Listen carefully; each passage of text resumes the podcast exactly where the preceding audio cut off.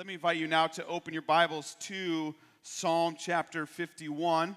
Uh, if you are new here, you may not know me. My name is Ben Hurd. I am the senior pastor, and uh, we are working our way through several Psalms this summer, and we've had three already. I trust that you were blessed last week by Pastor Nathan. I had to jet out to California, uh, but I pray it was good for you. Uh, this morning, we're looking at Psalm 51. This is a, a psalm of lament, it's a, it's a psalm of repentance, as we've talked about a little bit already. Uh, but I think we all know that the universal problem in the world today is sin. Would you agree? Sin has wreaked havoc on our world. It, it has separated us from God. It's, it's something that every person is born with. We're born with sin. No one is born with a bent toward God. It's the exact opposite. All we, like sheep, have gone astray. Each of us has turned our own way. But the hope for Christians is that Jesus paid the price on the cross for our sins so that everyone who would believe in him would find salvation. Him dying on the cross freed us from the punishment of our sin through repentance and faith in Christ. That's great news, amen? But does that mean that from this point on, we go on and sin no more? Does that mean from the point of salvation that all of a sudden our struggles are gone and we stop sinning? Of course, we know that that's not the case, that the sin carries on, unfortunately, that we still realize even years after being saved that we're still a mess. Anybody relate with me with that? I was saved at a young age, and I feel like some days I'm like, Am I saved? like I have those slight moments of like, Man, how in the world could I do that? So, exactly how are we supposed to deal with the guilt that still remains after sin? This morning, we're going to be talking about grieving over our sin. What does that look like? Do we just kind of act like it's no big deal? That, hey, Jesus came, and so therefore I can just party. Like eat, drink, and be merry, for tomorrow we die. But Jesus paid for my sins, so who cares what we do now? Is that the attitude we should, we should have? No. Should we go to the other side of, of the ditch and just decide, oh man, I am a worthless sinner who can do no good, and we should just, just kind of hang our heads low and be like Eeyore on Winnie the Pooh, poor me, I can't do anything right, like I'm just such a sinner. Is, is that how we're supposed to respond? I would say both of these are extremes. And what we find here in Psalm 51 is a, is a good place to start in how we grieve over our sin. What does it look like? And so let's jump in and let's talk through this together. Psalm 51. Have mercy on me, O God, according to your steadfast love, according to your abundant mercy, blot out my transgressions. Wash me thoroughly from my iniquity and cleanse me from my sin. For I know my transgressions, and my sin is ever before me. Against you, you only have I sinned and done what is evil in your sight, so that you may be justified in your words and blameless in your judgment. Behold, I was brought forth in iniquity, and in sin did my mother conceive me. Behold, you delight in truth and in, in the inward being, and you teach me wisdom in the secret heart. Purge me with hyssop, and I shall be clean. Wash me, and I shall be whiter than snow. Let me hear joy and gladness. Let the bones that you have broken rejoice. Hide your face from my sins and blot out all my iniquities. Create in me a clean heart, O God, and renew a right spirit within me. Cast me not away from your presence, and take not your Holy Spirit from me. Restore to me the joy of your salvation and uphold me with a willing spirit. Then I will teach transgressors your ways, and sinners will return to you. Deliver me from blood guiltiness, O God, O God of my salvation, and my tongue will sing aloud of your righteousness. O Lord, open my lips, and my mouth will declare your praise. For you will not delight in sacrifice, or I would give it. You will not be pleased with the burnt offering. The sacrifices of God are a broken spirit, a broken and contrite heart, O God, you will not despise.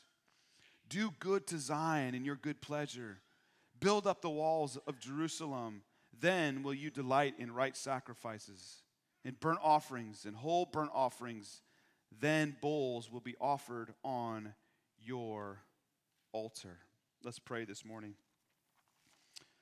Father, we thank you for your word this morning. We thank you for the reminder that we had about remembering the cross.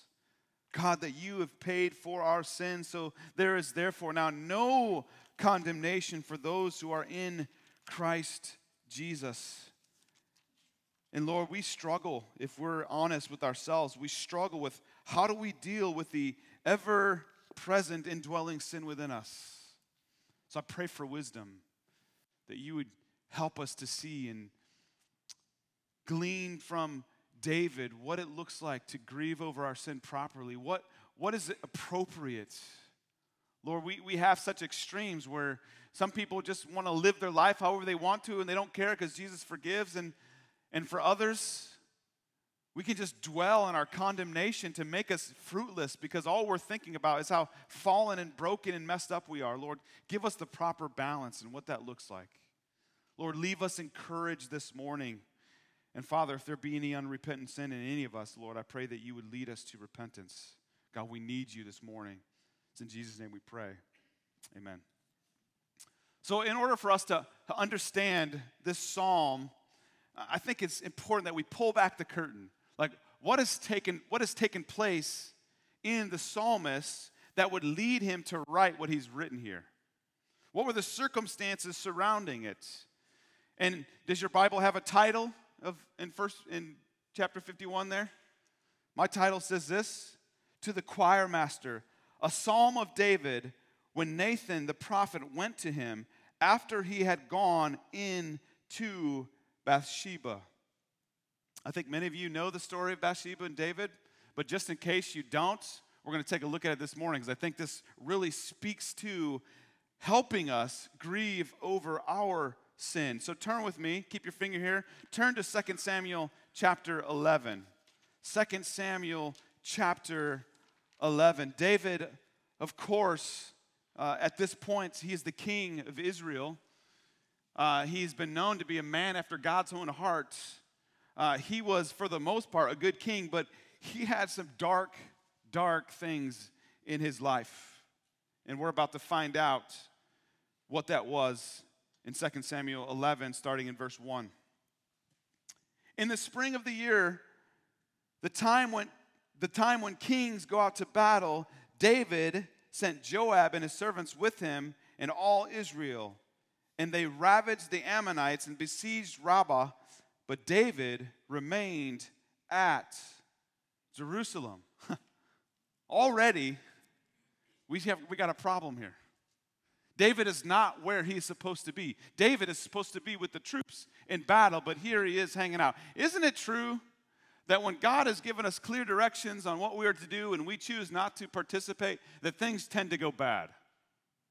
So he has already started off at a bad place here. Look at verse 2.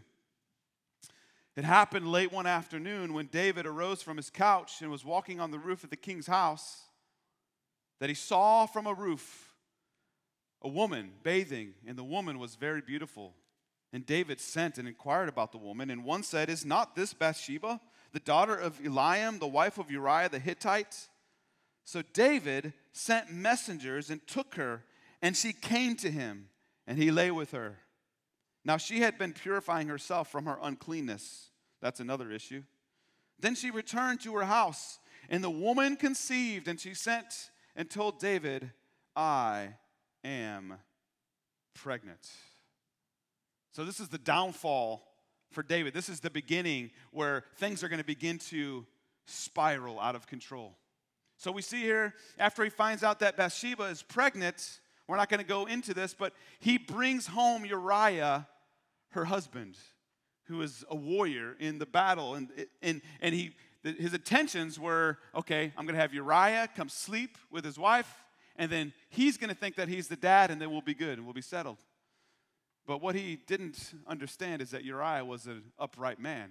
And he's thinking, who am I to be sleeping with my wife while my buddies are in war, where I'm supposed to be? There's no way I'm going to sleep with my wife when I should be in battle. And so he stays at the doorstep.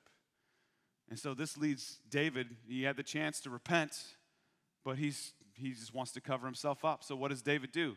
He sends Uriah back and he sends a letter with him and says, Hey, here's what I want you to do. I want you to press up into the enemy, and at one point, I want the, all the troops to fall back and leave Uriah in the front. And that's exactly what happened, and David effectively murders Uriah to cover this up. Consider what David has done here. Not only did he commit adultery with Bathsheba, which, by the way, you have to understand, this is probably more like sexual assault, more like rape. I mean, what is Bathsheba to do when the king says, Sleep with me? I mean, there were some serious consequences back in those days if someone were to refuse the king. And so she's left stuck between a rock and a hard place. And so she violates Bathsheba, commits adultery, impregnates her, tries to hide it. But Uriah is a noble man and instead has Uriah killed. And this sets the tone for why David wrote Psalm 51.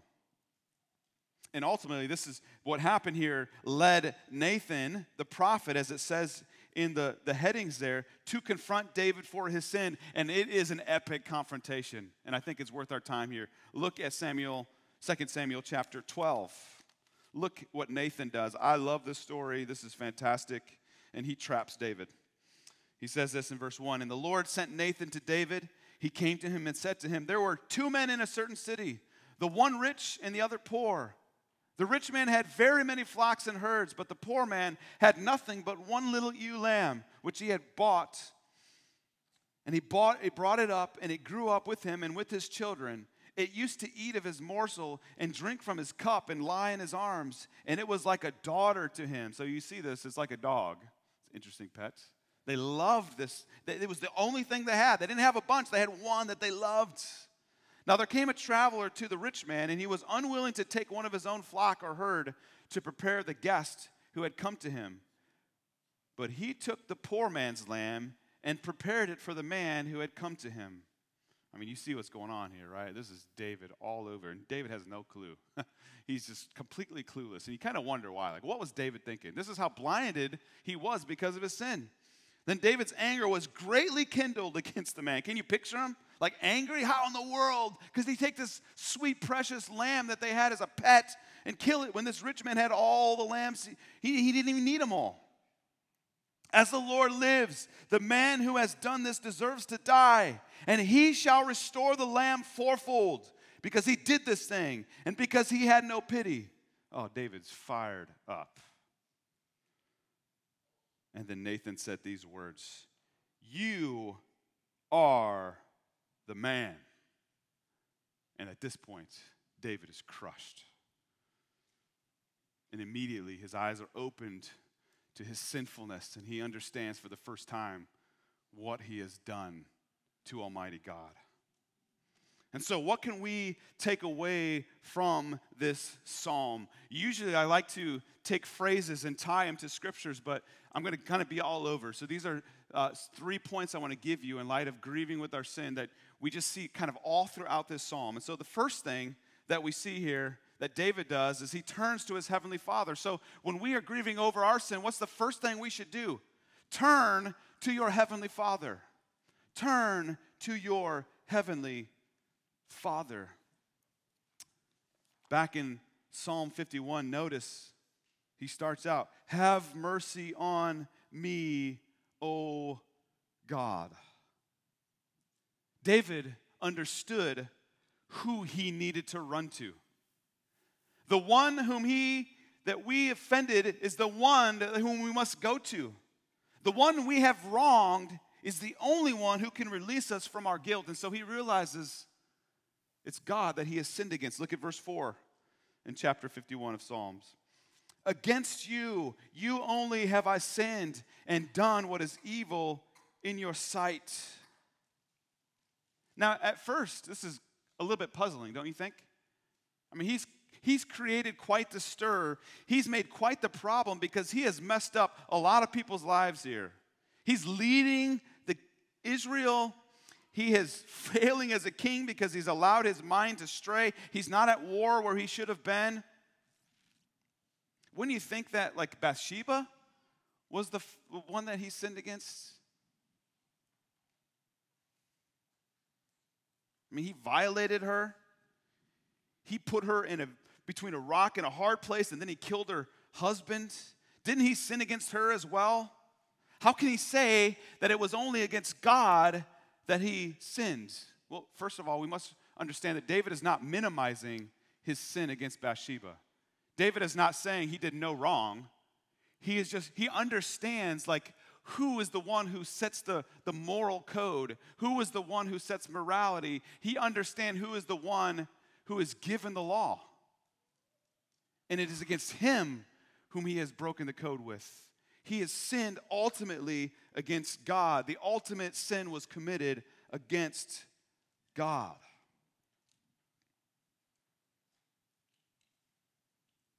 He declared what right living is, God did, and therefore he broke it and he needs to own up to him. This is why David is pleading with God. He can only find hope according to God's mercy. It says, Have mercy on me, O God, according to your steadfast love, according to your abundant mercy. You know, David could have easily jumped into self condemnation here and gone off the deep end, gone into the corner and suck on his thumb. If I'm honest, how many of you are more like that? Maybe not literally sucking on your thumb, maybe sometimes. Where you've screwed up, you've messed up miserably, and, and my inclination is like, I need time away from God. Like, I, I, gotta, I gotta spend some time in the bad boy corner. You know, when you send your kids to the corner, like, hey, stay there for 15 minutes. Like, that's the, what I find myself doing. But David, David has committed this horrendous sin, and yet what does he do? Immediately, he, he, I don't know the time frame here, but as soon as Nathan exposes him, he immediately repents of his sin and turns to him, turns to God. I'm pretty sure that no one here has done anything nearly as bad as David has. You know, people have taken their life for doing less than what he has done. But he didn't run and hide. He came clean. He ran to his father for forgiveness. Let me ask you when you blow it, where do you run to? Who do you run to? A lot of people run to the bottle, run to drugs, run to food, sleep. Do you know that you can run to your father? when you fail, even immediately. You don't have to take time away to mourn and then go to Him as if somehow that makes things better.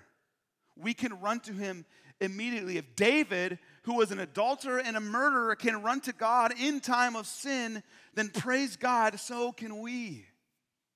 There's no waiting process. We don't have to go through a mourning process before we can come to Him. Consider with me, real quick, what Exodus 34, 6 and 7 has to say. You don't have to turn there, you can mark it down. But Exodus 34, 6 and 7, let me just read this for us. It says this The Lord passed before him and proclaimed, The Lord, the Lord, a God merciful and gracious, slow to anger, and abounding in steadfast love and faithfulness, keeping steadfast love for thousands forgiving iniquity and transgression and sin, but who will by no means clear the guilty, visiting the iniquity of the fathers on the children and the children's children to the third and fourth generation. So here's one thing that we must understand we can find forgiveness, but we still may have to face the consequences of our sin. We still run to the Father, but we still have to understand God is not there to wipe out all the consequences necessarily. And He did not wipe the consequences out for for David here. We see here in verse 12, as he goes on, he calls him, You are the man.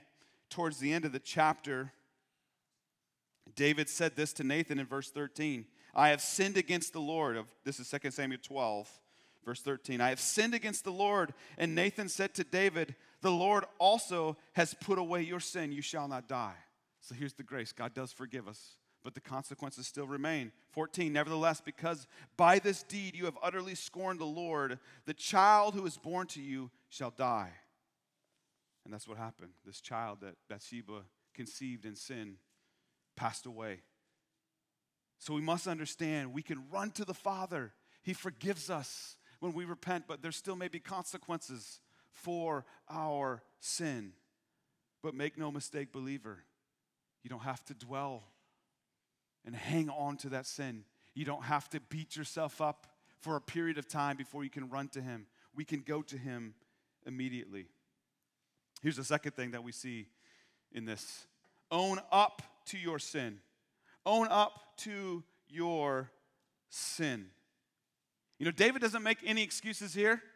Nowhere do we see him trying to justify his sin. The very fact that David is asking for mercy points out that he understands he's asking for something that he doesn't deserve. Here's a simple definition of mercy mercy is when we don't get what we deserve. Mercy is when we don't get what we deserve. David understands what he deserves here. He know that he understands judgment. He deserves to have the kingship torn away from him. He understands that he deserves separation and punishment from God for eternity, and yet he's pleading for mercy. He's not making excuses for his sin. He does not deserve God's presence, and he does not deserve his lasting presence. Look at verse 11. Cast me not away from your presence, and take not your Holy Spirit from me. David clearly deserves to be thrown to the wayside, cast into hell, and forgotten about. He was guilty and he knew it. You know, if, if I'm honest, if there's if there's one point in today's sermon that I think the church, the people in the church miss out the most, especially in our culture, it's this the fact that we don't own up to our sin.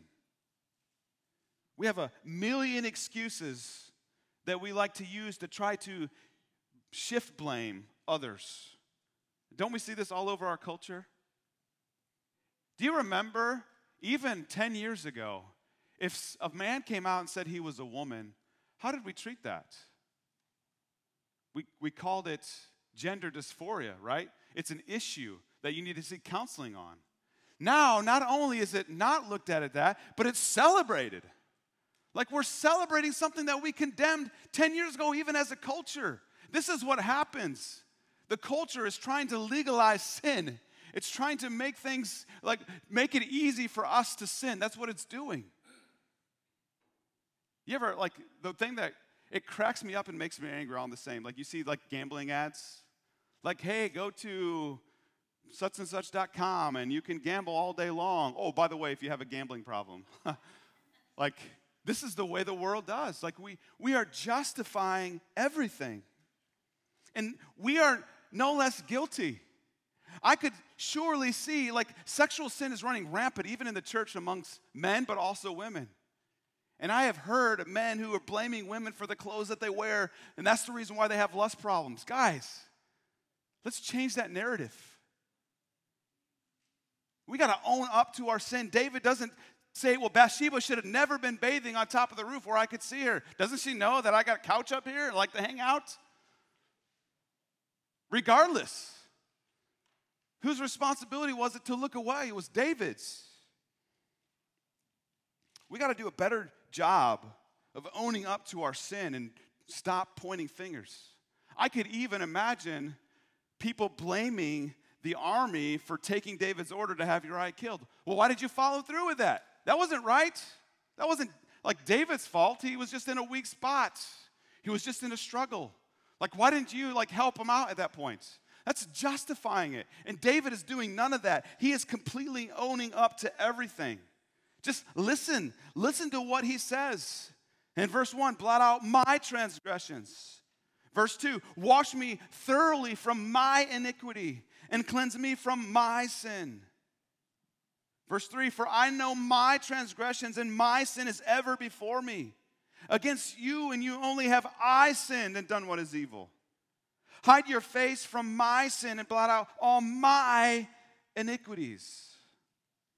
So let me ask you do you own up to your sin? Or are you someone that's trying to blame somebody else and make excuses for why you have your problems? I see this in the workplace where, well, you don't know who I work for, so that's why I have a bad attitude.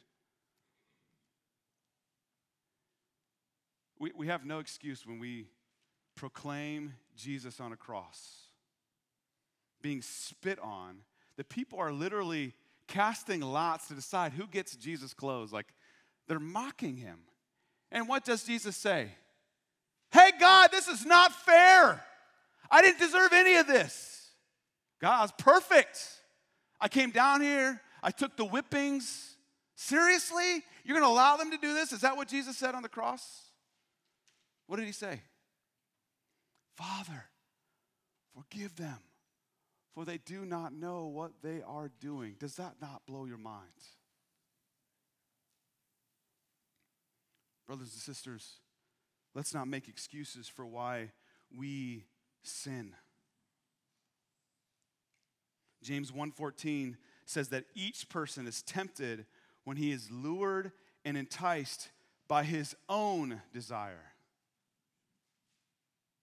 So, like, you know, your kids are fighting, and you're like, somebody hits the other one. Why did you hit them? What, what, what does a kid usually say? Like, he made me mad, or she made me mad. You know, that's not really true.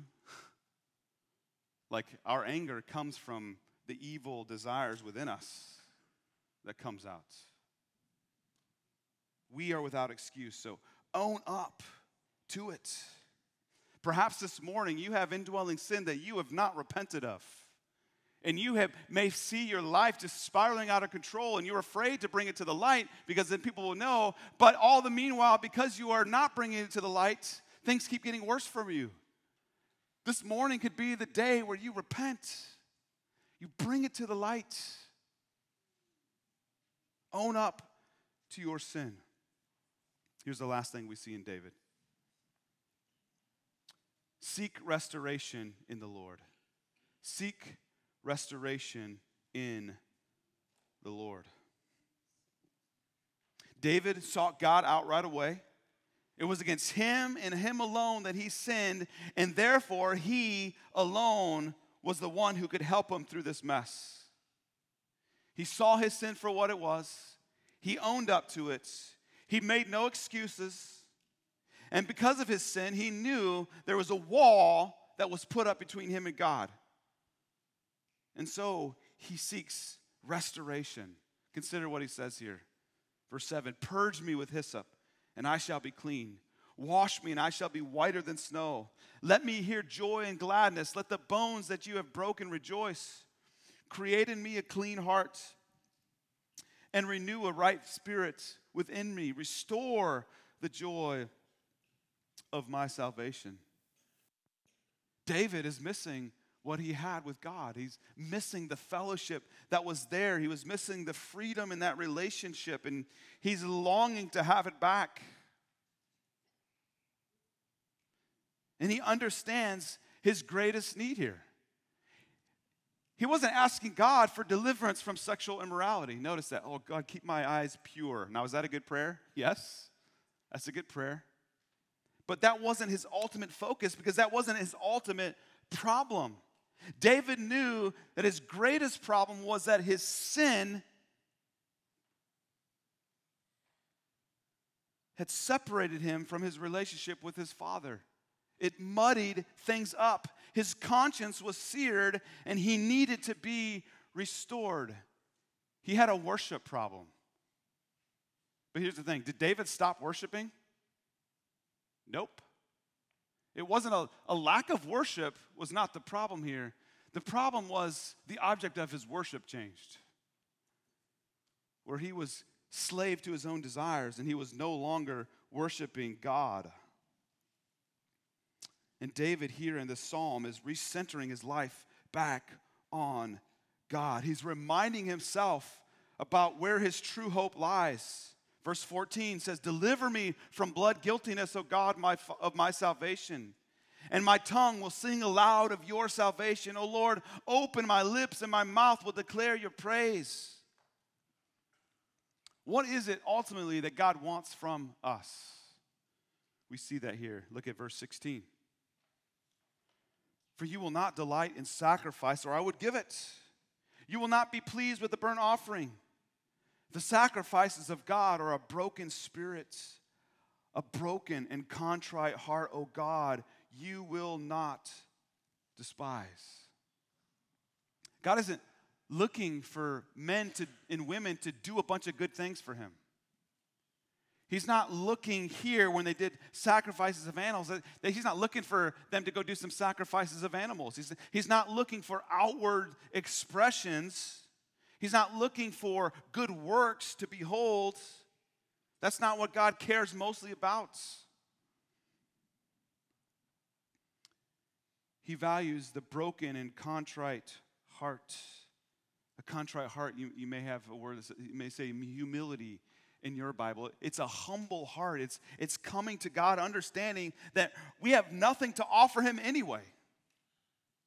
We need a crushed heart. We need to understand who we are apart from Christ, who we were. And this is what David has displayed here. He has laid himself bare and exposed before God.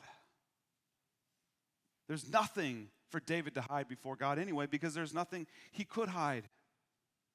He's just being honest with who he is before Almighty God. And this is what God desires of you. You know, some people don't come to God because they have this, they have, they're stuck on the realization that, man, I'm just not good enough.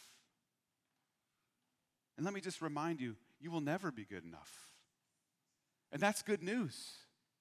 Because if we were good enough and that's how God received us by our good works, then what happens when we trip and fall and stumble in our walk with God? What happens? Are, have we then like lost favor with God? And so, if we can't earn favor with God, then once God has rescued us, we can't somehow fall out of it. That doesn't make sense. That's no way to live. How can God be gracious, merciful, slow to anger, and bound in steadfast love unless you screw up? Like that, that doesn't make sense. God can't be gracious and merciful if He's to hold you to the way that you live your life in the sense that you earn salvation. Now, does God hold us to how we live our lives? Like, does it matter, I, I should say, how we live our lives? Yes? Right? Because a broken and contrite heart will result in good works, because that's what God has created for us, that we should walk in them, but we're not saved by our good works. We don't come to God with our resume, He's not impressed. The reason why God looks for the broken and contrite heart, the broken and humble heart, is because that's the man and the woman that he can use for his glory. Because the proud heart, the one who boasts in his works, when God uses him for good things, what's his temptation going to be? Look what I did. It's amazing. No, this is a this is a pivotal moment for David in his walk to be crushed and it's good when God crushes us. It's His loving kindness that leads us to repentance. So let me ask you when was the last time that you've laid yourself bare before the Lord in all your brokenness? Where you stop trying to hide the ugliness of your sin and you just weep before Him. God doesn't want your resume. He doesn't want your good works. It starts with a broken and contrite heart. He wants humility. He wants proper understanding of who we are without Christ. Brothers and sisters, it's important for you to know that you don't have it all together. And that's okay. So be real with your Father who loves you so intimately. He spared no expense for your pardon. He gave everything in Jesus for you.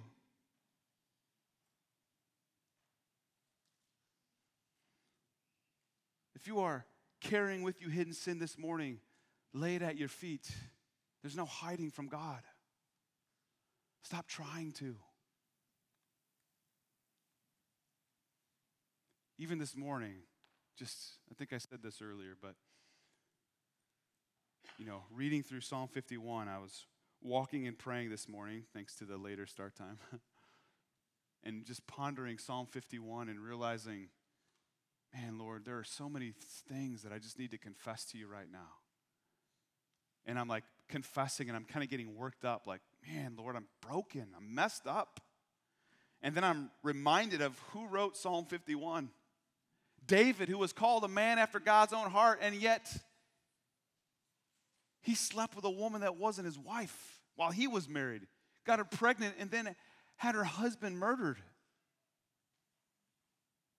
And if God would look at him and say, You're forgiven, then, brothers and sisters, we can find forgiveness in Christ this morning. And I was rekindled and reminded in the fact that because of Jesus' death on the cross, I am restored.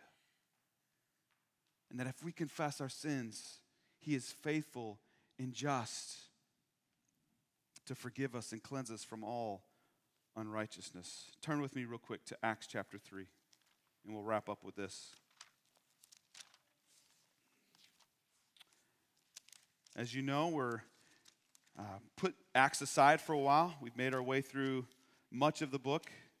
But Acts chapter 3, verse 19 says this and following Repent, therefore, and turn back that your sins may be blotted out that times of refreshing may come from the presence of the Lord, and that he may send the Christ appointed for you, Jesus, whom heaven must receive until the time of restoring all things about which God spoke by the mouth of his holy prophets long ago. 2,000 years ago, Jesus Christ took on the form of sinful man, yet he never sinned. He humbled himself by becoming obedient to the death on a cross, taking on the sins of every person who would ever believe, so that we might be made right with the Father. Brothers and sisters, do you need restored today? Have you found yourself wandering from your Savior? Has your worship shifted from your Heavenly Father towards something else? Let me remind you God isn't looking for good works, but He will not despise a broken and contrite heart. Humble yourself before Him, lay yourself bare before Him, and find rest. Be honest about your sin with no excuses, and He will restore you. Perhaps you have never humbled yourself before God. And maybe you have put yourself in the camp where your sins are too great. We sang it this morning.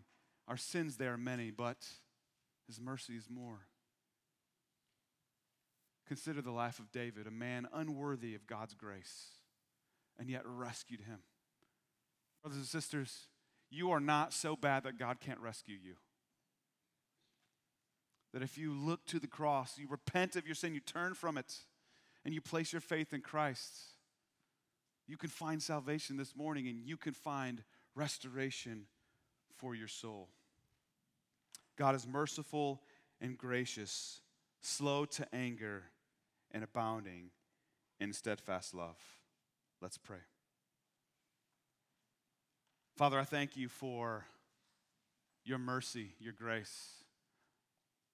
I thank you for the life of David that we can look to, Lord, and understand that even David, with all the good things that was said about him, of being a man after God's own heart, like, and yet you forgave him. God, there is mercy for us this morning. And what great news is Romans 8, chapter 1 there's therefore now no condemnation for those in Christ. Father, I pray that you would encourage my brothers and sisters who have repented and placed their faith in you, Lord, that you would remind them of their great salvation. Not something they earned, not by works of righteousness, but according to your mercy. Lord, thank you that you've rescued us. Lord, for those who are searching, those who feel like they've messed up so greatly that there's no way God would bring them back, remind them of a life of David. Bring them to repentance, Lord. Bring them to sorrow over their sin. And remind them of the great salvation that lies with Christ. Father, we praise you that you're even though our sins are many, your mercy is more. It's in Jesus' name we pray. Amen. Let me invite you to stand now as we sing in response.